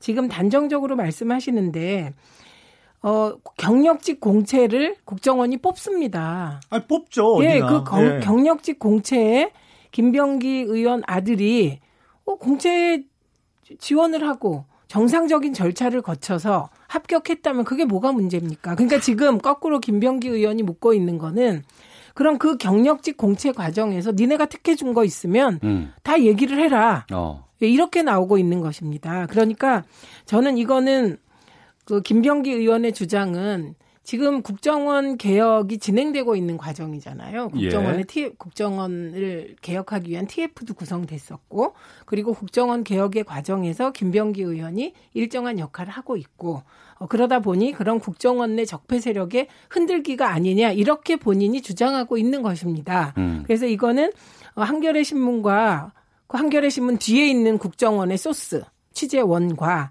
김병기 의원 간에 진실 게임 양상이 벌어지고 있는 그런 상황이죠. 네. 자 여기서 제가 하나 좀 예. 의문을 제기하는 것은 김병기 의원은 의원의 아들이 기무사에서 장교로 근무했던 건 맞는 것 같아요. 근데 만약에 그 장교가 정말 학사 장교나 이런 형태의 의무 복무를 끝낸 수준인지 아니면 대위 이상의 계급으로 어, 진급했던 소위 직업군인 형태였는지를 좀 밝혀 야될것 같습니다. 음, 음. 만약에 네. 어. 대위 이상의 진급으로 어, 계급으로 근무를 했던 정말 직업군인 형태라면 경력직 채용이 뭐 어느 정도는 이해할 수 있어요. 근데 만약에 의무 복무 그러니까 학사장교 뭐 이런 식으로 해서 의무 복무를 끝낸 수준의 아, 기무사 복무 경력이라면 그걸 갖고 경력직으로 국정원에 알겠습니다. 들어갈 수 있, 있 었겠어요 예, 예, 그러니까 그건 만약 요만약은 네. 만약을 가정하신 거니까 예, 예. 그러니까 그 말씀을 정리를 해서 확인을 하면 되겠습니다. 예. 그러니까 처음부터 경력직 공채에 지원을 안 하고 일반 공채에 예, 예, 지원한 거로 봐서는 아마 의무복무 정도 한 수준 아닌가 싶습니다. 그러니까 이 특혜 논란은 좀 향후 검증이 필요한 사항이기 네. 때문에 그 검증에 대해서는 좀 구체적인 것들이 좀 나오면 다시 좀 말씀을 나누도록 하겠고요. 아, 국정원 얘기 나오다가 이제 기무사까지도 좀 다뤄봐야 돼요. 촛불 집회 개엄령 문건 작성 논란이 지금 또 송영무 국방부 장관 사퇴론으로 지금 확대가 되고 있는 상황이에요. 지난 3월에 개엄령 관련 문건 보고를 받았는데 별다른 조치를 하지 않았다 이런 지적인데 두 분께서는 어떻게 보시는지 먼저 김영남 의원께서 말씀해 주세요. 글쎄 만약에 3월에 보고받고 아무것도 안 한 거로 해서 장관을 해임해야 된다면 적어도 청와대에서 지금 정확한 답변은 안 내놓고 있습니다만 청와대도 적어도 4월에는 이 문건 보고를 받은 것으로 보여요. 아, 예. 예, 국방부로부터. 그러면 음. 청와대도 뭐 문책 인사가 있어야겠죠? 4월이라는 근거는 있으세요? 4월에 네. 예. 아, 국방부에서 이 문건을 포함해서 아, 기무사에서 이런 문건도 작성할 정도로 과거에 문제가 있었으니까 기무사를 개혁해야겠다라는 보고를 청와대에 했다고 합니다. 아, 예. 그러니까 아마도 청와대는 근데 그거에 대해서 청와대 김의겸 대변인이 뭐 명확하게 답변할 수 없다. 어. 사실관계에도 회색지대가 있다. 이렇게 애매한 답변을 내놨어요. 그러니까 보고를 받았느냐 안 받았냐를 명확하게 답변을 안 내놓고 있어요. 그래서 음. 아, 아마도 4월쯤에는 보고를 청와대도 받았던 것 같은데 네. 아, 저는 기본적으로 근데 이게 지금 어, 기무사에서 작성한 문건이 촛불 집회 계엄령 문건은 아니고요. 정확하게 얘기하면 대규모 어, 시위 사태에 대한 문건입니다. 그러니까 이게 촛불 집회뿐만 아니라 태극기 집회도 3월에 그 일주일 전에 작성됐다고 하는데요. 그러니까 헌법재판소 탄핵 결정이 인용되거나 기각될 경우 그거에 대해서 어, 서울 시내 도심의 대규모 어, 폭동이나 예. 시위가 일어났을 때 어떻게 대응할 것이냐 이것을 시나리오별로 정리해 놓은 거기 때문에 저는 이거를 갖고 수사한다는 게 이해가 안 돼요. 이게 음. 직권남용죄가 될 리도 없고 네. 검토 네. 문건 작성한 거는 글쎄요, 뭐 검토죄라는 새로운 죄명을 신설하면 예, 시간 드리겠습니다. 예. 그러면 의원님 별거 아닌 문건이라는 거잖아요. 만들 수 있는 문건, 그죠? 정보기관이 만들 네, 수 있는 그런데 문건이죠. 그 문건을 네. 예. 송영무 장관이 보고 보고를 안 했건 했건 이게 뭐가 문제가 됩니까? 그러니까 제, 저는 그러니까 그런데 왜 문책을 합니까? 문책하면 안 되지 그 논리라면 아니요 만약에 송영무 장관을 이 이유로 문책한다면 같은 이유로 청와대도 문책 대상이 돼야 된다는 건데 기본적으로 문제가 없는 사항이기 때문에 거잖아요. 문제가 없는 문건이기 때문에 이걸 갖고 지금 기무사를 뭐 때려잡겠다고 하는 게 좀 엉뚱한 얘기를 한, 네, 하고 있다는 그러니까 얘기죠. 의원님이 이미 답하셨는데, 그러니까 이제 저하고는 입장이 다르십니다. 저는 이 문건은 굉장히 문제 있는 문건이라고 생각하고 국기문란, 군기문란의 상징이라고 생각해요. 그런데 그 자유한국당에서 송영무 장관을 뭐 사퇴하라는 주장은 이해가 안 갑니다. 왜냐하면 자유한국당은 이 문건이 군이 그냥 군 정보기관이 당연히 해야 될 일을 한 거다라고 얘기하는데 이거를 송영무 장관이 보고했건 안 했건 청와대가 이거를 보고받고 뭐 조치를 취했건 안 했건 문책성 되면 안 되죠. 누구도 문책받아선 안 돼야 되는 거죠. 그 논리에 따르면. 예. 그런데 어 어쨌든 저는 회색 지대 이 부분은 지금 송영무 장관이 얘기하고 있는 부분이 나중에 다 밝혀질 거다. 그리고 이철희 의원을 통해서 국방부 입장이 확인된 걸 보면 그 문건이 나왔을 때 이미 선거 국면으로 넘어갔고 네. 선거 국면에서 이러한 문건이 나왔을 때그 음. 그 정치적 휘발성을 어, 감당하기 어려웠다 등등의 얘기가 있습니다. 그래서 예. 이거는 뭐 어, 독립수사단이 뭐 밝히면 될 것 같아요 이것까지. 그러나 핵심은 송영무 장관을 사퇴하냐 아니냐가 아니다. 음. 이 사태, 이 문건에 이 문건이 군, 군기문란이고 국기문란이기 때문에 철저하게 수사해야 된다는 거고요. 적은 저는 지금 장관 사태 문제로 이 의제를 막 가지고 가는 것은 물타기라고 봅니다. 알겠습니다. 그리고 예. 송영무 예. 장관이 하는 일이 여러 가지고 지금 군 개혁을 진행 중인데 어, 장관 사태는 말이 안 된다고 생각합니다. 그 문건 관련 내용과 관련해서는 저희가 여러 번 다루기도 했었고요. 네. 그걸 좀 바꿔서 이 계엄 검토 관련 문건 보고가 어디까지 올라갔는지에 대해 좀 두 분께 좀 여쭐까 싶어요.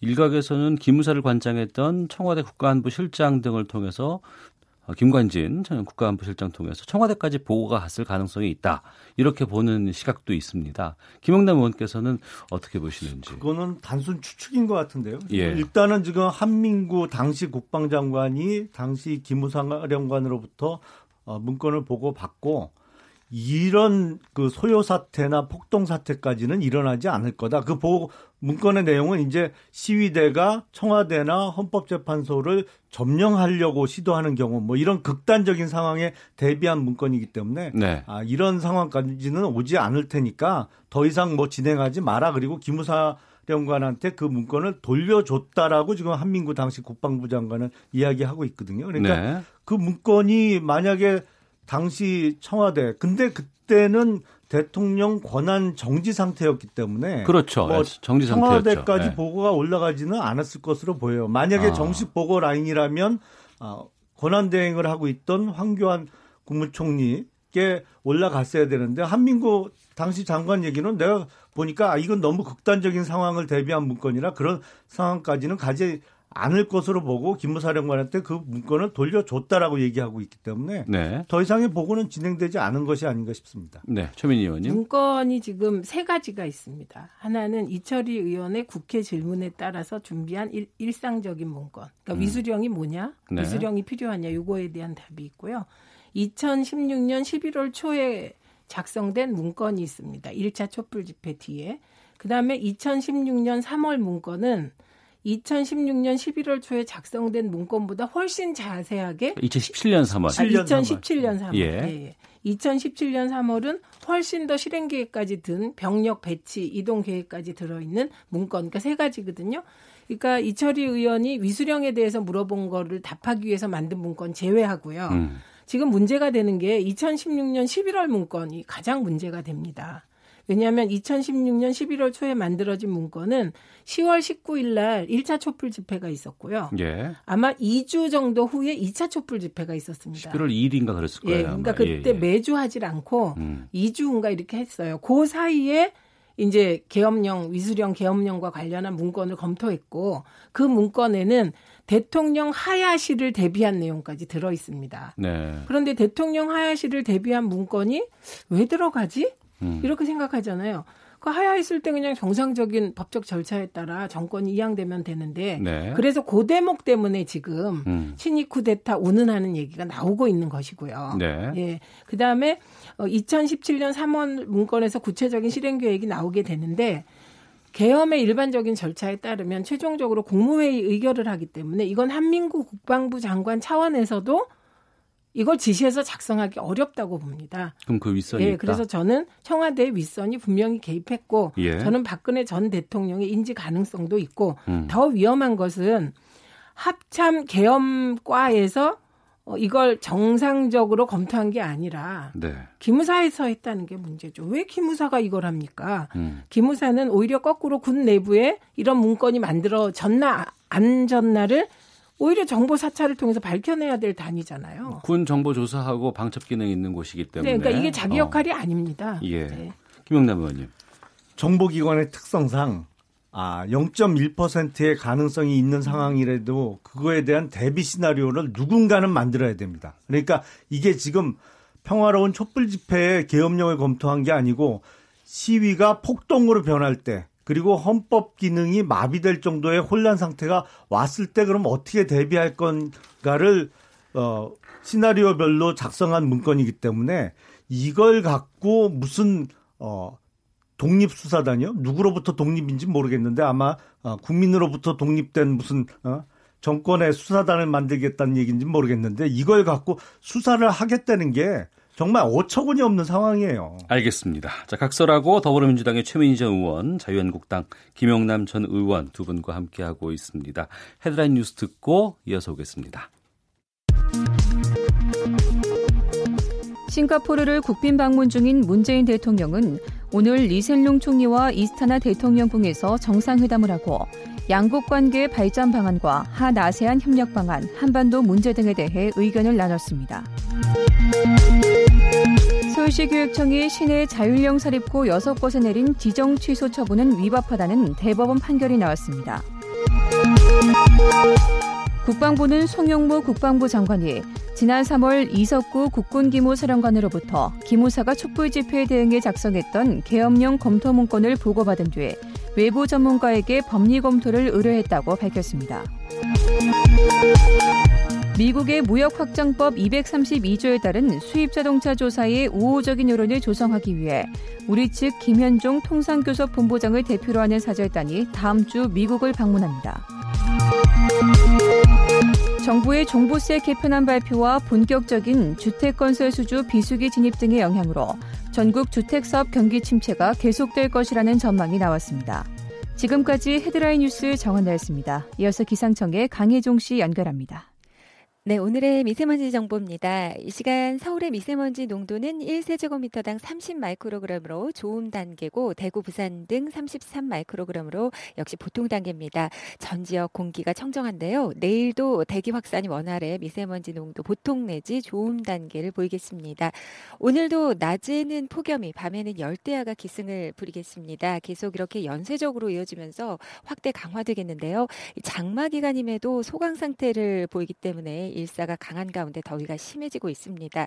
대부분 지방 지금 폭염특보가 발효 중입니다. 오늘 낮 최고 기온 서울 32도까지 오르겠고 강릉 대전은 33도, 전주 광주 대구가 35도까지 오르는 등 28도에서 35도로 상당히 덥겠습니다. 건강 관리에 유의하셔야겠습니다. 내일 아침 기온은 서울 24도 등 22도에서 25도의 분포, 낮 최고 기온 서울 32도, 전주 대전 35도, 대구 36도 등으로 오늘과 비슷한 더위가 이어지겠습니다. 오늘 전국적으로 구름이 많이 끼겠고 경기 북부 내륙과 영서 지역, 경북 내륙에는 소나기가 오는 곳 있겠습니다. 양은 5에서 20mm 정도고요. 내일은 대체로 맑은 가운데 오후 한때 구름이 많이 끼겠습니다. 제주도 남쪽 먼바다 물결이 오늘 매우 높겠습니다. 지금 서울의 기온은 29.3도, 습도는 65%입니다. 지금까지 날씨였고요. 이 시각 교통 상황 알아보겠습니다. KBS 교통정보센터의 박소영 씨입니다. 오늘부터 경부고속도로 부산 방향에서 용인 서울 간 고속도로를 탈 수 있게 됐습니다. 양질 아들목과 판결 아들목 사이 금토분기점이 개통됐는데요. 서울 방향은 연말에 개통될 예정입니다. 운행에 참가하시면 좋겠습니다. 지금 경부고속도로 부산 쪽으로 북천안에서 망양 휴게소 사이로 밀리고 있고요. 이후로 천안에서 청주 사이로는 3차로에서 차선 긋는 작업을 하고 있는데요. 옆으로 2km 구간 정체가 되고 있습니다. 옥천 2터널에서 영동 1터널 사이로도 역시 작업 여파를 받고 있고요. 그 밖에 서해안 고속도로 서울 쪽으로 당진 부근에서 작업을 하고 있는데요. 1차로가 막혀 있어서 서산부터 30분 넘게 걸립니다. KBS 교통정보센터였습니다.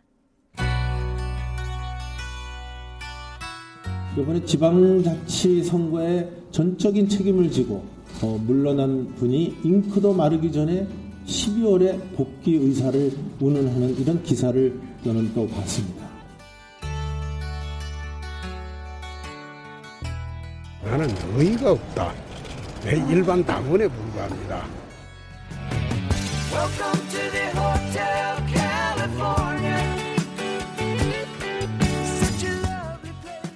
미국 간다고 캘리포니아 떨어지신가? 배경음악이 아주 지금 목소리가 두 분의 목소리가 나왔는데 한 분은 정우택 네. 의원 같고 이제 홍준표 전 대표의 두 분 목소리가 나왔습니다. 더불어민주당의 최민희 전 의원과 자유한국당의 김영남 전 의원과 함께 한 주간의 정치권 말말말 들어보는 각서라고 코너 함께하고 있습니다. 아, 6.13 지방선거 패배 책임을 지고 사퇴했던 자유한국당 홍준표 전 대표가 어제 미국으로 떠났습니다. 관련된 말씀을 좀 나눠볼까 하는데 그 전에 기무사에게 꼭 한번 뭐 하고 가시고 어, 싶다고 아까 저에게 하셨는데. 너무 네. 발언 네. 기회를 적게 주셔서 예. 저는 왜 기무 네, 예. 왜 기무사인가 이게 핵심이라고 보고요. 예. 기무사가 그 계엄령 관련 계획을 세우는 건 있을 수 없는 일입니다. 음. 그래서 이건 월권을 넘어서 뭔가 파헤쳐볼 네. 의혹이 많이 있다고 생각해서 왜 기무사인가? 음. 기무사는 아니다. 이 말씀을 드리고 싶었죠. 알겠습니다. 자, 홍준표 전 대표가 미국 을 떠났을 때 추석 전에 돌아오겠다 또 이러한 여운을 남겼어요. 네. 어. 또 같은 날 한국당은 여의도 당사를 떠났네요. 예, 예. 그렇게 들었습니다. 그렇게 들었다는 건 보고 안 받으셨어요? 아니 제가 뭐 보고 받을 입장은 아니고요. 예. 이게 지금 홍준표 당 대표 체계 그리고 지금 김성태 당 대표 권한 체제 하에서 한국당이 얼마나 시스템이 망가졌는지 대표적인 사례로 저는 생각이 되는데 제가 지금 현역 의원은 아니지만 당협위원장이거든요. 그러니까 옛날 표현으로 따지면 지역구 위원장이죠. 근데 음. 중앙 당사를 옮긴다는 뉴스는 벌써 알고 있는데 그러면 새 주소나 뭐 이런 거를 적어도 당협위원장들한테는 문자로라도 네. 어, 중앙 당사가 어디로 옮겼다라고 보내줘야 되잖아요. 아, 아직 안 받으셨어요? 한 통도 못, 못 받았어요. 그러니까 지금 이게 내비게이션에 나올지 모르겠는데 어. 내비게이션에 안, 새 당사가 안 나오면 저도 찾아갈래도 못 찾아가요 지금. 아니 당이 이 정도예요 지금. 아유 열받아요 지금. 아니 그건요. 예예 예, 예 최민님 어, 자유한국당은 예. 당직자의 우수성으로 음. 저희에게 부러움을 자아내게 했던 당이에요. 그런데 무슨 말이에요? 자유한국당은 당직을 오래전부터 공채를 해서 예. 어. 그 공채가 딱 확립되어 있어요. 그러니까 유능한 사람들을 뽑았다는 거고. 음. 어, 그래서 자유한국당은 어떤 경우 중요한 법안의 중요한 내용을 당직자가 잡아내기도 해요. 네. 네 그런데 이번에 그 김성태 대표가 발표한 혁신안에 보면 중앙당 축소 그래서 당직자 구조 조정하겠다는 그러니까 당직자 다 들어 있었거든요. 자르고 그 돈 아껴서 원내 원내 네, 정당. 정당 그러니까 현역 의원들이 다 쓰겠다고 하고 못 하겠네요 그런 상황이면 그렇기 때문에 지금 이제 이런 지역, 사태가 벌어지는 거죠. 지역한테 못 받아요. 그 여의도 떠난 적이 있으셨나요?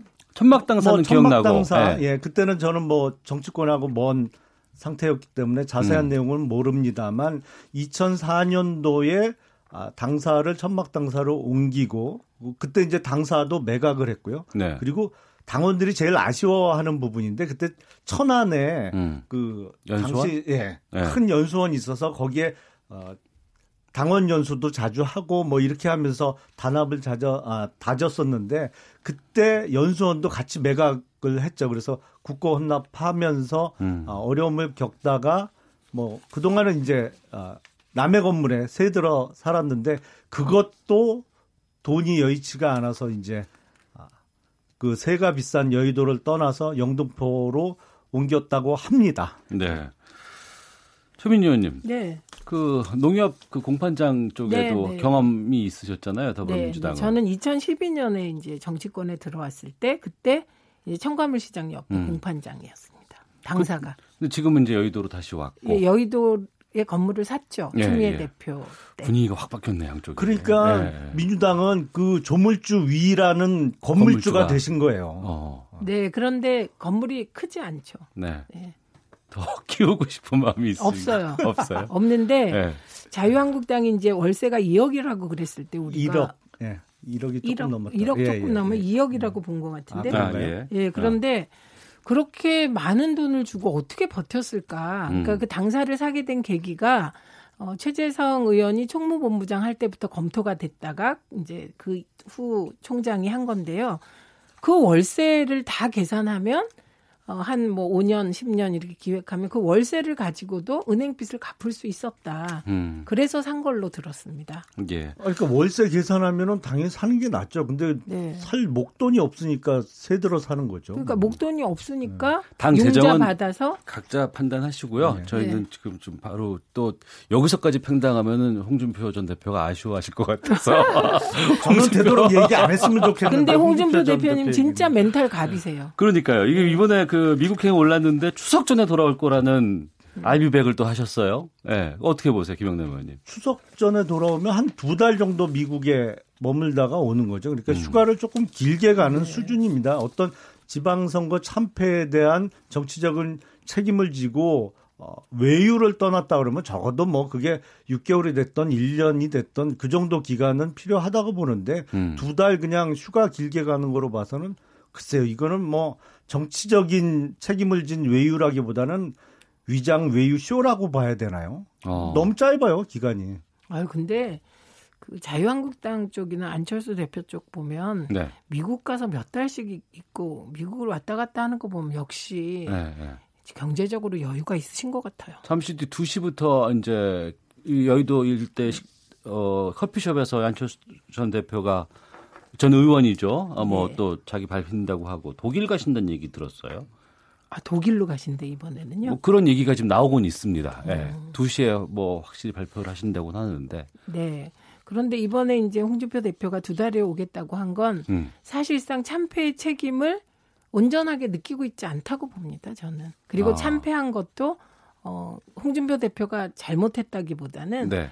원인을 딴 데로 돌리기 때문이라고 생각해요. 음, 나를 또 기다리는 사람이 있을 것이다라는 네. 얘기도 하셨잖아요. 네. 뿐만 아니라 지금 미국과의 관계를 언급하면서 안보 동맹에서 이익 동맹 음. 뭐 그렇게 넘어오는 과정이다라는 인식 등등이 지금 벌어지고 있는 한반도 평화 분위기에 대해서도 네. 역시 박한 점수를 주면서 음. 이것이 곧 잘안 어, 저는 가끔 얘기를 하다 보면 한반도 평화의 이 북미 관계는 저는 풀렸으면 좋겠는데 네. 그래서 최소한 남북 간의 교류가 되기를 전 국민이 바라는데 자유한국당 일부 특히 홍준표 대표는 이걸 계속 위장 평화쇼 이렇게 얘기를 하시니 그러니까 지방선거 참패에 대해서도 참패를 안 받아들인 걸까요? 음. 어떻게 보시는지 김영남 의원님.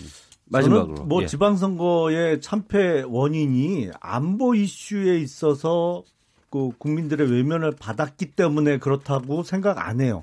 왜냐하면 홍준표 당 대표 체제 하에서 자유한국당에 보여준 모습이 민주적인 공당의 모습이 아니었기 때문에 국민들로부터 외면을 받았던 거지. 음. 홍준표 대표가 얘기했던 안보 이슈가 당시 뭐 미국, 북한 그리고 대한민국 정부에 있어서 뭐세 어, 나라의 협공을 받아서 내가 밀렸다? 아니 안보 이슈에 있어서 홍준표 대표가 예견했던 대로 돌아가더라도 대한 세력으로 인정을 못 받기 때문에 선택을 안 한 거예요, 저는. 네. 음, 그 분석까지 얘기를 하면 저희가 다시 또 새로 시작을 해야 될 것 같아서 오늘 두 분 말씀은 여기서 마무리 짓는 어, 걸로. 어, 벌써요? 예, 지금 아, 1시 네. 40분이 넘었습니다. 예. 자, KBS 일라디오 오태훈의 시사본부 더불어민주당의 최민희 전 의원, 자유한국당 김영남 전 의원과 함께 각설하고 했습니다. 두 분 말씀 고맙습니다. 네, 고맙습니다.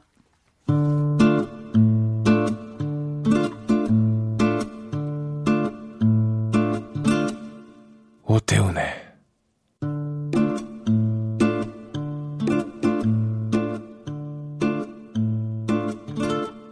시사본부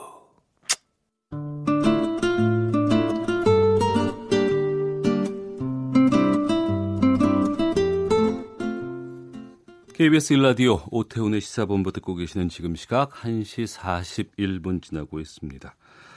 오늘 새벽에 월드컵 4강전 끝이 났습니다. 결승전은 프랑스와 크로아티아의 대결로 결정이 됐죠. 김지윤의 밀당 외교 오늘은 축구와 정치에 대해서 말씀을 나눠보겠습니다. 아산 정책연구원 김지윤 박사 나오셨습니다. 어서 오십시오. 안녕하세요. 축구 좋아하세요? 저 사실은 야구를 더 좋아하는데 예, 예. 축구도 열심히 보죠. 특히 음. 월드컵 때는 이제 우리나라 경기 아니더라도 네, 열심히 네. 보는 편입니다. 이번에 오늘 아침 크로아티아 잉글랜드 예. 경기 보셨어요 혹시 새벽에? 보다가 돌아 떨어졌어요. 왜냐하면 제가 그 전날 이제 프랑스 벨기에 경기는 봤거든요 예, 예, 끝까지. 예, 이틀 연속은 제 나이에 힘들더라고요. 그래서 음. 뭐 보다가 이제 아쉽게도 이제 좀 골아 떨어지는 마음에 끝까지 다 못 봤는데 네. 아 이번 월드컵 정말 재밌는 것 같아요. 그렇죠. 네, 네. 우리 방송. 우리 경기도 재밌었던 것 같고. 아 독일 경기는 최고였죠. 아그럼그 네. 예, 예술이었습니다. 네. 평생 간직할 만한 그러한 멋진 경기였던 것 같아요. 아파트 단지가 또 내려가고 뭐 아주 네.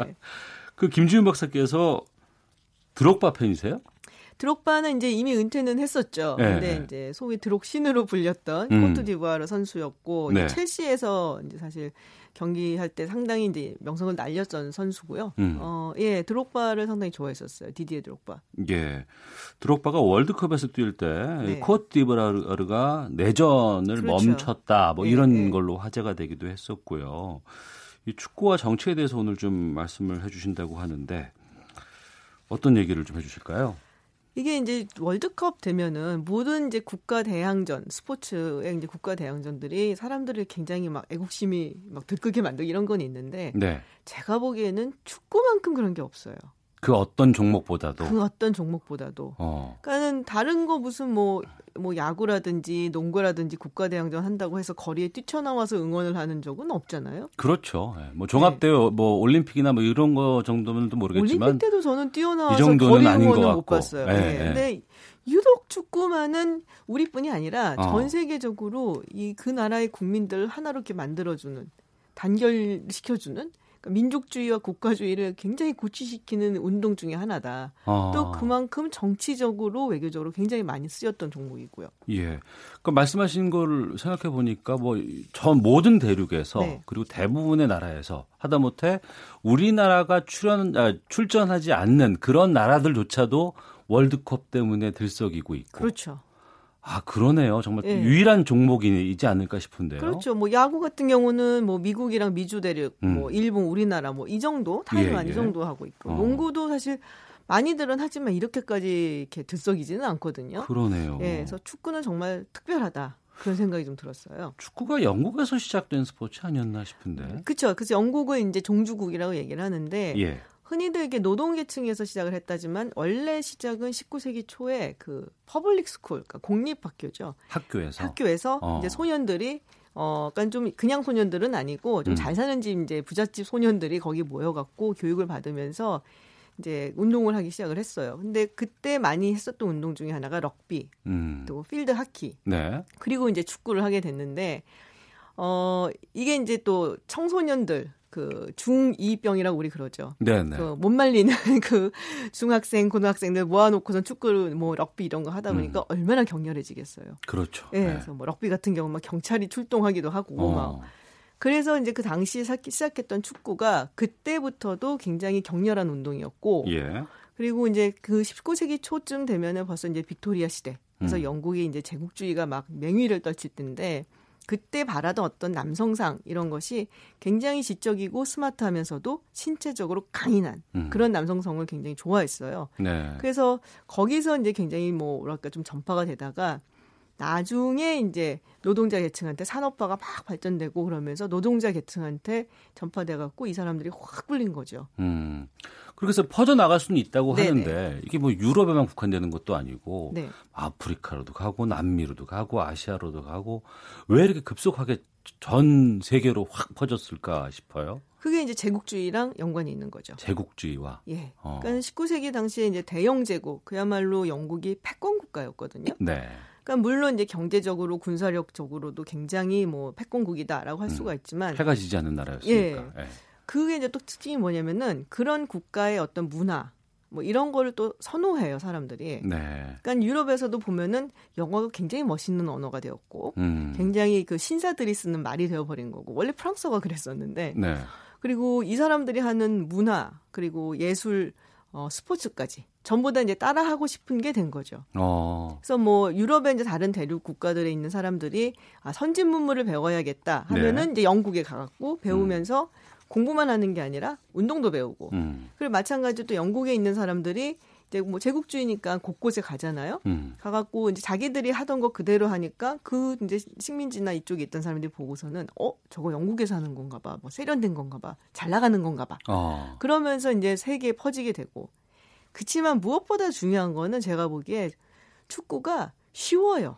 예. 뭐 교책도 쉽고 장비가 많이 필요한 것도 아니고 장비가 필요한 것도 아니고 공 네. 예. 하나만 있으면 되고 네. 야구는 굉장히 룰이 복잡하거든요. 그렇죠. 예. 보더라도 이게 뭐, 왜 저, 점수가 나는 거야? 갑자기 라고. 저 사람은 치다가 나가지? 네, 막 이런, 예, 뭐 이런 게 있죠. 예. 근데 축구는 정말 쉽잖아요. 그냥 어. 막 몰고 가고 골에 넣으면 되는 거거든요. 음. 물론 뭐 여러 가지 조금 몇 가지 룰은 있지만 네, 네. 기본적으로 아주 본능적으로 이해할 수 있다는 거. 음. 그렇기 때문에 뭐 굳이 룰을 알아야 되고 언어로 번역을 해야 되고 이런 필요가 없었던 거죠. 네.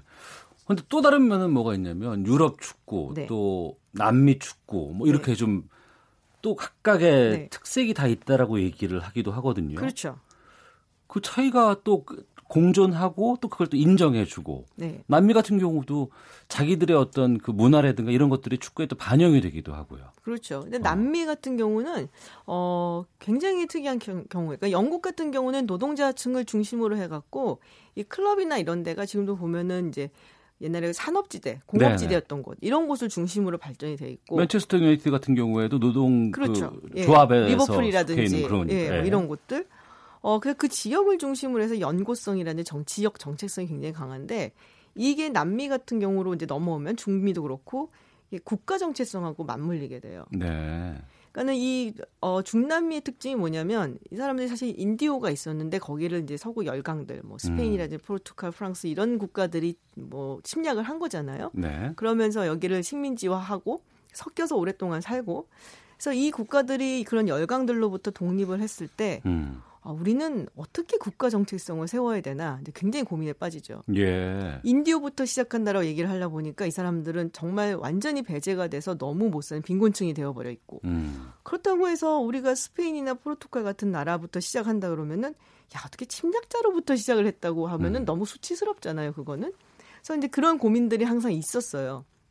그리고 또 하나 문제가 뭐냐면 보통 민족 전체성이나 국가 정체성은 외부에부터의 침략 혹은 전쟁 이걸 겪으면서 가장 공고해져요. 밖에 대상이 있어야 되죠. 그렇죠. 예. 근데 20세기에 들어와서 있었던 1차 세계 대전, 2차 세계 대전 이런 것들이 중남미에는 사실은 영향이 별로 없었거든요. 그러네요. 예. 예, 예. 그러니까 뭔가 이게 구심점이 없는데 음. 이 축구라는 것을 정치인들이 상당히 잘 활용을 합니다. 어. 그래서 이 축구를 통해서 자기들이 어떤 민족 뭐 어떻 뭐랄까 구심점을 찾아갖고 국가 네. 정체성도 만들고 음. 아르헨티나 대표적인 케이스고요. 네, 네 멕시코도 그렇고 어 그래서 우루과이의 그 우루과이가 사실 월드컵을 최초로 개최한 국가거든요. 1930년도에. 그 당시 이제 굉장히 유명했던 이제 그 반체제 시인이 있어요. 네. 그 시인이 그런 말을 하죠. 이제 우루과이의 그 하늘색 유니폼, 음, 예, 지금도 예, 예. 하늘색 유니폼. 그렇습니다. 그게 이제 단순히 그냥 우루과이의 축구 유니폼이 아니고 어. 이것으로 인해서 우루과이가 세계에서 한 국가로 인정을 받는 거다. 아. 실수로 태어난 국가가 아니라는 것을 증명한다. 예. 축구 팬이었거든요. 나라의 정체성을 거기다가 부여하는 거군요. 그렇죠. 어. 그래서 우리가 축구만 열리면 밤잠자지 않고 예. 난리라고 나는데 그러면 그렇게 축구의 세계와 특히 네. 국가 대항으로서의 어떤 그런 것들을 기여하는 측면에서는 그 FIFA라고 하는 국제 네. 축구 연맹이 있지 않을까 그렇죠. 싶습니다. 여기에 네. 대해서 좀 말씀해 주세요. 이게 이제 1904년에 처음 시작을 했어요. 어. 그래서 이제 계속 발전을 했다가 1차 세계 대전 때 아주 타격을 받아요. 네. 그러니까 젊은 남자 선수들이 다 이제 전장에 나가갖고 사망하게 아, 되고, 예, 예. 그러면 서로 이제 적대국이 돼버리니까는 뭐 탈퇴를 하기도 하고, 뭐 이러면서 좀 했다가 다시 이제 추스리고 2차 세계 대전 당시는 무사히 넘어가면서 기억하시는 분들은 있을 것 같은데 아벨란제 회장, 네, 네. 그때 아주 급속도로 발전을 하죠. 예. 그리고 여기에는 또 통신 시설 이런 게 발전, 발전하면서 마케팅이라는 거, 뭐 어. 중계권, 그렇죠. 이런 게 생겨나면서 예, 예, 예. 아주 그냥 어마어마한 돈이 막 들어오기 시작을 하면서 급속도로 어. 발전을 합니다. 네. 조사해 보니까 휘파가 직접 주관하는 국제 대회가 11개고 네. 뭐 남자 월드컵, 여자 월드컵도 따로 있고 U20, U17 뭐 청소년 뭐. 네. 피파가 누리는 권한과 이익도 상당하다면서요? 어마어마하죠. 근데 이게 좀 불투명하다 그래갖고 음. 특히 이제 지난 회장이었던 어, 플래터 회장 그 당시에 네네. 아주 많은 비난을 받았고 음. 2015년에 어, 미국 연방 그 법무부에서 네. 어, 연방 정부에서 사실은 기소를 했어요 피파 간부들을 대거 기소를 이제 부정부패를 기사를 했는데 그게 이제 모르시는 분들은 아니 뭐 외국에서 외국 사람이 돈 갖고선 장난질을 쳤는데 왜 미국에서 기소를 해? 뭐 이렇게 물어볼 수도 있는데 그러네요. 네. 네 미국 같은 경우는 이제 그런 경우에 법 적용을 굉장히 광범위하게 합니다. 예. 그래서 비록 외국 사람이 외국에서 저지른 범죄인데 음. 이게 미국의 은행을 거쳐 지나갔다. 네. 그러면은 이거를 이제 기소를 할 수 있게끔. 음. 그래서 이제 그 당시 기소를 하면서 어 블레터 회장이 그 당시에 5선에 아마 제 기억으로는 네, 성공을 했었는데 금방 물러나고 네. 지금도 아마 수사를 받고 있을 거예요. 어. 그래서 이제 그런 문제를 이제 해결을 하겠다. 이게 인판티노 지금 회장 이제 투명하게 만들려고 상당히 많이 노력 중이고요. 피파 같은 경우는 사실은 어 제가 기억하기로 211개국이 가입되어 있어요. 회원국. 전 세계에서 네. 예. 유엔이 193개국이에요. 유엔보다 많네요. 유엔보다 많죠. 어. 그리고 정치적으로도 어 영향력을 끼쳤던 적이 있어요. 뭐 늘 좋은 편은 아니었지만 음. 가장 대표적인 경우가 이제 아, 어, 남아프리카 공화국. 네. 예, 1964년에 남아프리카 공화국이 피파에 가입을 하는데 음. 그 당시에 이제 전부 백인이었거든요. 네, 네. 뭐 유명하잖아요. 남아공이. 지금이야 이제 많이 바뀌었지만. 그리고 이제 70년대에 어 굉장히 큰 그 흑인들의 그 민권 항쟁이 있었어요. 그렇습니다. 그래서 그 당시에 이제 많은 사람들이 또 사망을 하고 그래서 피파에서 남아공을 어 뭐, 그걸 뭐라고 해야 되죠? 그러니까는 탈퇴시켜 버렸어요. 음. 네, 그러면서 이제 어떤 글쎄 뭐 피파에서 이렇게 쫓겨났다고 남아공이 뭐 갑자기 체제를 바꾼 건 아니지만 어떤 정치적인 행동도 보여줌으로써 어, 휘파가 사실은 뭐 영향력도 좀 있고 그렇습니다. 그 남아공의 그것을 다룬 영화도 나왔던 기억이 나요. 제가 보니까 아. 제목은 지금 갑자기 생각이 안 네. 나는데 네. 찾아봐야 될 것 같기도 하고. 그 축구를 통해서 진짜 전쟁이 일어난 경우도 있었다면서요? 이게 이제 제일 유명한 경우가 엘살바도르하고 온두라스. 어. 예, 근데 뭐 축구 때문에 설마 전쟁을 하겠어요? 그건 예, 예. 아니고 예. 어. 축구가 하나의 기폭제가 된 거죠. 어떻게 된 거예요? 그게 이제 원래 온두라스랑 엘살바도르가 붙어 있는 국가거든요. 네네. 온두라스는 좀 크고 음. 엘살바도르는 좀 작아요. 이 중미 쪽에 예, 그렇죠. 나라죠? 예. 근데 엘살바도르가 이렇게 좀 작은데 이제 뭐랄까 굉장히 그 인구 밀도가 좀 높았고 아무래도 네. 그리고 그때 이제 토지 문제에 있어서 몇몇 가문이 그냥 이렇게 독차질하고 음. 이제 다른 이제 농민들을못 살고 그러니까는 이 사람들이 이제 온두라스로 몰래 몰래 건너가고 거기서 경작하고 살고 그러다가 이제 온두라스 측에서도 더 이상은 안 되겠다. 네. 막 뭐 이래서 어근제 토지 개혁법 을 통해갖고 그 엘살바도르에서 넘어온 사람들 땅을 뺏어갖고서는 이제 그 사람들 내쫓고 뭐 이랬었어요. 음. 그래서 그러니까 국경 문제, 뭐 이주자 문제 이것 때문에 굉장히 복잡했었는데 마침 그때 이제 1970년 멕시코 월드컵 지역 예선. 예, 예. 당시에 이제 둘이 붙어갖고 싸우다가 뭐 엘살바도르가 지니까 엘살바도르 한 소녀가 자살을 하고 어. 정치인이 이거 이거는 그러면 국민 감정을 조금 이렇게 다독여줘야 되는데 예, 그걸 막 예. 이용을 했죠 정치적으로. 어. 그래갖고 이제 결국에는 단교하고 전쟁하고 한 5일 정도 아마 했을 거예요 전쟁을. 예. 그래서 둘다 사실은 그거 그것 때문에 굉장히 타격이 컸어요. 어. 경제적으로 타격이 크고 뭐 국토도 굉장히 뭐 초토화가 되고. 참, 이 축구로 인해서 이렇게 전쟁까지 날 정도라고 하는 게 그만큼 사람들에게 끼치는 영향도 클 수도 있고 또 나름대로 민족적인 것들을 반영하고 국가적인 것들에 대한 결집력이 있기 때문에 나올 수도 있지 않을까 싶은데 스페인 쪽에 가보면은 이제 뭐 레알 마드리드, 네. FC 바르셀로나 이런 게 국가 대항으로 모일 때는 또 안 그렇지만 또 이렇게 나눠지면 또 한없이 또 적대적이잖아요. 거기는 거의 그 적대 국가 마찬가지로 지역마다 그렇죠. 이게 네. 이제 둘이 붙으면 우리가 엘 클라시코라고 이야기를 하잖아요. 네네. 네, 바르셀로나 같은 경우는 이제 카탈루니아 지방의 이제 수도라고 할 수가 있고 음. 마드리드는 이제 스페인의 수도지만 어떻게 보면 중앙 정부를 대표하는 그런 이제 도시라고 할 수 있고 이제 네, 프랑코 독재 정권 당시에 가장 많은 핍박을 받았던 곳이 바르셀로나. 어. 그러니까는 공화 정부를 지지하는 사람들이 끝까지 싸웠던 곳이 카탈로나 바르셀로나예요. 예, 예. 그래서 거기가 이제 굉장히 많이 핍박을 받고, 음. 근데 여기가 또 잘 사는 동네거든요. 네. 워낙에 이제 지중해랑 가까이 있고, 그러니까 여기서 이제 돈을 잘 버니까 스페인 음. 연방 정부에서는 이제 여기서 걷어들인 세금으로 좀 못 산 동네 도와주고 뭐 이러다 보니까는 이제 바르셀로나 이제 카탈루나는 독립하겠다는 얘기가 나오고 거기에 이제 지역적인 감정까지 합쳐서 예, 마드리드 바르셀로나는 뭐 거의 뭐 적개국과 마찬가지로 그렇게 사이가 안 좋죠. 예. 그러네요. 보니까 또 영국 같은 경우에는 올림픽은 같이 나가도 잉글랜드, 스코틀랜드가 나와 지금 잉글랜드가 나온 예. 거예요, 지금. 그런 부분에 대한 것들도 좀 많이 있고요. 어, 정치와 축구에 대해 관계를 좀 말씀을 나눠봤습니다만 우리가 축구를 통해서 얻을 수 있는 여러 가지 뭐 외교적인 인사이트 같은 것들을 좀 전해주신다면 어떤 걸 말씀하실까요? 간단하게. 그게 이게 워낙에 이제 국가적인 어, 정체성과 연관이 되어 있는데 제가 굉장히 부정적인 얘기만 한 것 같아요. 음. 근데 사실은 축구를 통해서 아주 아름다운 얘기도 있습니다. 네. 1차 세계대전 당시에 1914년 크리스마스 때 네. 잠시 휴전이 있었어요. 축구 때문에? 크리스마스 때문에? 크리스마스니까 휴전을 하자 하고 예. 한 독일군 병사가 영국인 이제 병사 측에 와서 한 얘기가 아 나 지금 토트넘이랑 음. 그 맨체스터 경기를 보고 싶어. 아. 그러면서 이 독일군들과 영국군들 사이에 친선 축구 경기가 있었어요 실제로. 예. 독일군이 이겼어요. 근데 거기서는 화합도 가능할 수 있는 음. 결국에는 국가들끼리 친선을 통해서 뭔가를 맺어보려 때 가장 많이 쓰는 종목이 바로 축구다라는 알겠습니다. 말씀을 드리고 싶습니다. 자, 재미있는 외교 이야기 아산 정책연구원 김지윤 박사와 함께했습니다. 오늘 말씀 고맙습니다. 고맙습니다. 네. 오태훈 시사본부 내일 오후 12시 20분에 다시 인사드리겠습니다. 내일 뵙겠습니다. 안녕히 계십시오.